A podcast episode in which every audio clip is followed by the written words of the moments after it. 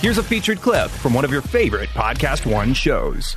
Cleo got me a cake and she lit all of the candles and everybody's yeah. watching and everyone's taking Instagram videos because that's what you do when the cake comes out. I was like, I was like, what the hell's happening? and then I go like that. Then I went again and I was like, ah, no boyfriends, let's try it again.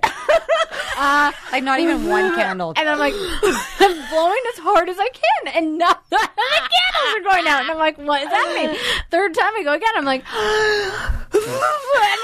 it's because I had gotten so much freaking Botox in my upper lip that all of my muscles were numb, and I couldn't purse my lips because of the Botox, and none of my candles. And everyone's like, what's happening there?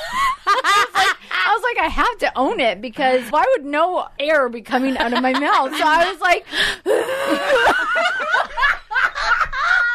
I just couldn't. And so everybody had to join in and do it for me because I couldn't. To hear more, click on the full show link in the Podcast One app or go to podcastone.com.